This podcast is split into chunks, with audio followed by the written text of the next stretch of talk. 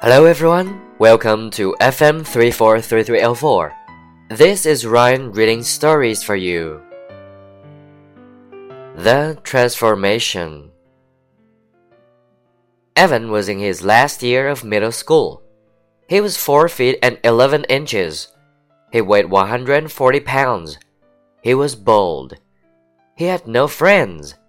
He had a zero GPA. His life was going nowhere.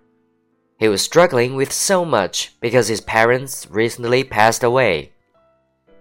He wanted to transform himself though, so he could have a fresh start in high school. Evan went to a therapist, who told him he had to make small changes first. The therapist told him that he had to start with easier things. Evan bought hair growth treatment to fix his baldness problems. He started talking to people more to make friends. He realized that he just had to express himself. He started to study more instead of crying about his parents. He started to eat healthier to lose weight. When Evan entered high school on the very first day, he was a totally different person. His classmates could not recognize him.